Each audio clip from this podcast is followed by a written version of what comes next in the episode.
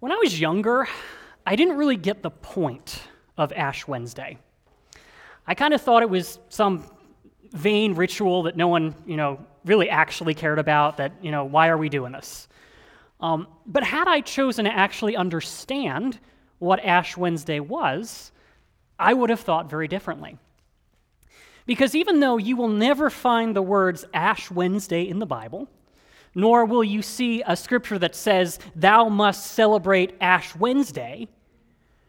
What it represents is all throughout the scriptures. Because Ash Wednesday is all about examining our hearts before God in repentance. Mark 9, 2 to 8. And after six days, Jesus took with him Peter and James and John and led them up a high mountain by themselves. And he was transfigured before them, and his clothes became radiant, intensely white, as no one on earth could bleach them. And there appeared to them Elijah with Moses, and they were talking with Jesus. And Peter said to Jesus, Rabbi, it is good that we are here. Let us make three tents one for you, and one for Moses, and one for Elijah. For he did not know what to say, for they were terrified. And a cloud overshadowed them, and a voice came out of the cloud This is my beloved Son, listen to him. And suddenly, looking around, they no longer saw anyone with them but Jesus only. What is our response to a God so glorious? Up on the Mount of Transfiguration, Peter, James, and John see the dazzling glory of Jesus like they've never seen before. The curtain is drawn back, and they see him as he is. And like God appeared to the Israelites back during their exodus from Egypt in a cloud, so he appears to them there.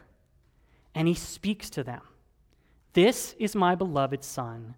Listen to him.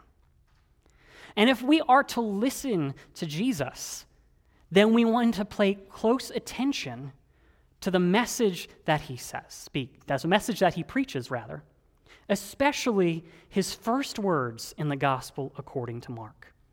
In chapter 115, he says, The time is fulfilled and the kingdom of God is at hand. Repent and believe in the gospel. Ash Wednesday is all about repentance. Repentance is turning ourselves and our hearts towards God and thus away from our sins.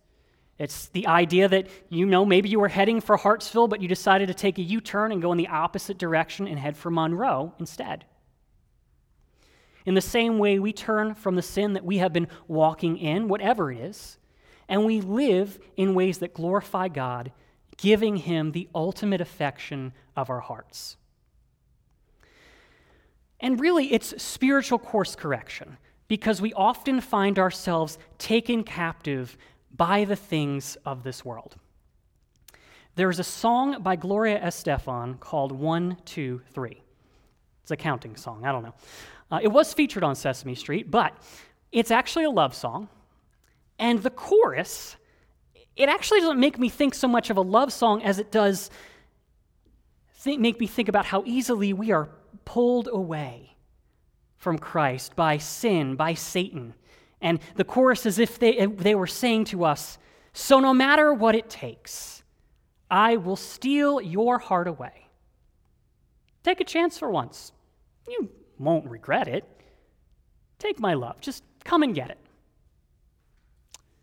And I think, yeah, we, we do let ourselves be taken in. And yet, we do wind up regretting it. We do wind up seeing eventually our sin for what it is. And that's where repentance comes in. That's why we need repentance. In our lives, good things can become ultimate things. For instance, instead of God being our ultimate love, things like money, personal security, comfort, our GPA become the most important things in our lives. Sin can also become our desire over and above Jesus. And it doesn't matter what the sin is. No matter what it is, we are called to turn from it and turn toward God. We also can embrace false things about God and about ourselves.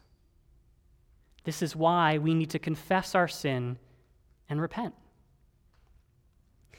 Now, while repentance is something we're called to do daily, we set aside Ash Wednesday as a special time to examine our hearts as Easter approaches.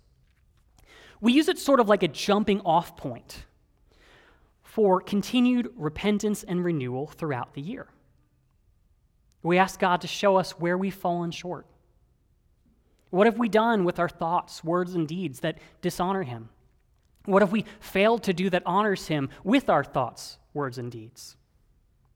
Where in our lives have we said to Him, You can have everything except for this one thing in my life? 1 John 1 8 to 10 says, If we say we have no sin, we deceive ourselves, and the truth is not in us. If we confess our sins, he is faithful and just to forgive us our sins and to cleanse us from all unrighteousness. If we say we have not sinned, we make him a liar, and his word is not in us. God calls us to confess our sins to him and receive his forgiveness. That is such a marvelous thing because it shows that he is ready and willing to forgive us of our sins in Christ. We ought to have genuine sorrow over the ways that we've sinned against God as we would have genuine sorrow, at least I hope, had we betrayed or hurt a friend or a loved one. Our sins are serious, they are a deep betrayal of our Creator. It's really high treason against the holy God of the universe. So high a treason that it earns us the highest punishment death. And we do not deserve mercy or kindness from our Creator in the same way that a criminal doesn't deserve mercy or kindness from a court of law. However, though we don't deserve it, God's character is that which He is abounding in steadfast love and mercy. And we see that most clearly in the cross. Isaiah 53 5 to 6. But he was pierced for our transgressions, he was crushed for our iniquities. Upon him was the chastisement that brought us peace, and with his wounds we are healed. All we, like sheep, have gone astray. We have turned every one to his own way, and the Lord has laid on him the iniquity of us all. And so we have the assurance that because of Jesus' death and resurrection, when we come before God, when we repent, when we ask for his forgiveness, we receive it because he took the punishment for our sin upon himself. He died so that we could live. And because he paid that high cost, we live in gratitude. We repent of our sins. We follow him. Because we have a God who is merciful and gracious, slow to anger, and abounding in steadfast love. And so Ash Wednesday is all about repentance and humility before God. But why exactly do we use ashes? Three reasons. Number one, ashes are a biblical symbol of humility, of grief, and of repentance. In the Old Testament, ashes show that a person was sorry for their sins, that they were seeking God's forgiveness or intervention. And thus, we use this outward symbol to show that we too, we are grieved by the ways that we have dishonored God, that it matters to us that we have sinned, and that we want to confess and repent before Him. We also are declaring to each other that we are all desperately in need of the grace of Jesus, lest any one of us think, well, Miss Janice over there, she's practically perfect. She's got an in with God. But me? Hmm, I don't know. No, we're declaring to everyone here we are all in the same boat. We are all sinners in need of grace. And will we all receive it in Christ? Second thing, ashes point to our mortality. Unless Jesus returns beforehand, every one of us will die. Speaking to Adam following the very first sin, God says, By the sweat of your face you shall eat bread, till you return to the ground. For out of it you were taken. For you are dust, and to dust you shall return. Death is inevitable. We will all die. We will all return to dust. But ashes also remind us of a promise.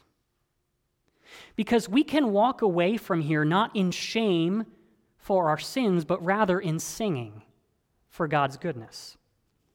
Our sins are forgiven. We need not carry the weight of them anymore. Psalm 103, 11 to 14. For as high as the heavens are above the earth, so great is his steadfast love toward those who fear him.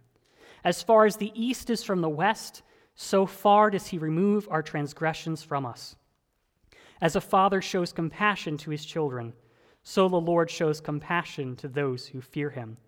For he knows our frame, he remembers that we are dust. We will return to dust, but for those who trust in Christ, we will not remain that way. Death does not have the final say.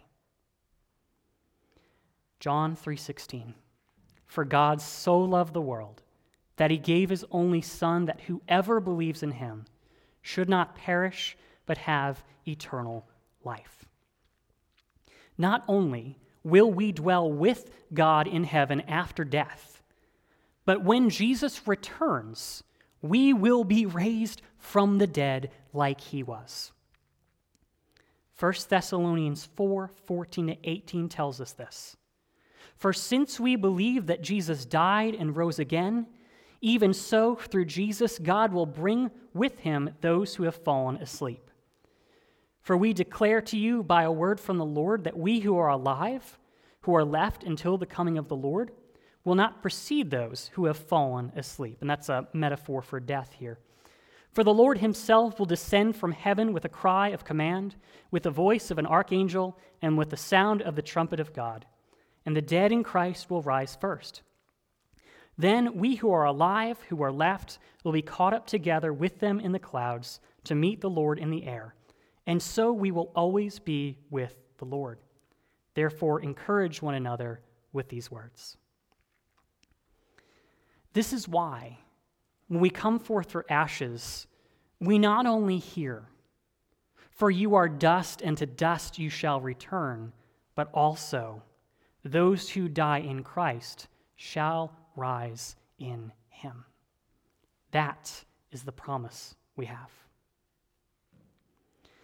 Tonight, we take time for repentance. Where do you need to come before God in sorrow for your sins? What do you need to confess to Him? Where do you need to turn toward Him? Whatever it is. Take this time to confess and ask for His grace to begin again anew.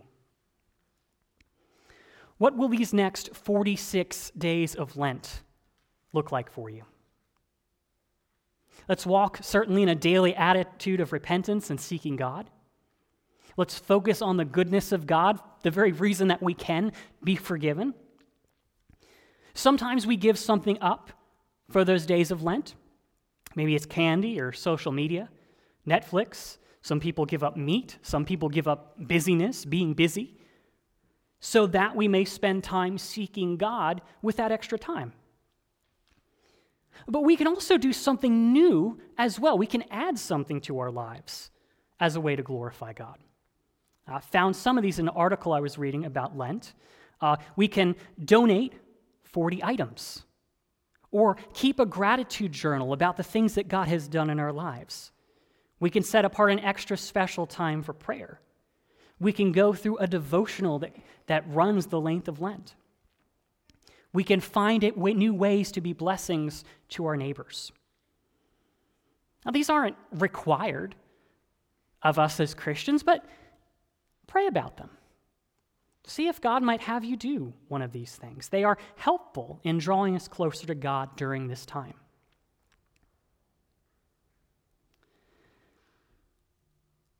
Either way, make this a season of gratitude toward God for the one who not only calls us to repent, but who forgives us of everything we have ever done wrong. Let us pray. Lord, our sin makes us sad. It leaves us broken and grieved. But your forgiveness gives us joy that will last forever. Thank you for your grace. Thank you for your mercy. Help us to renew our commitment, renew our love for you day by day by day. In Jesus' name, amen.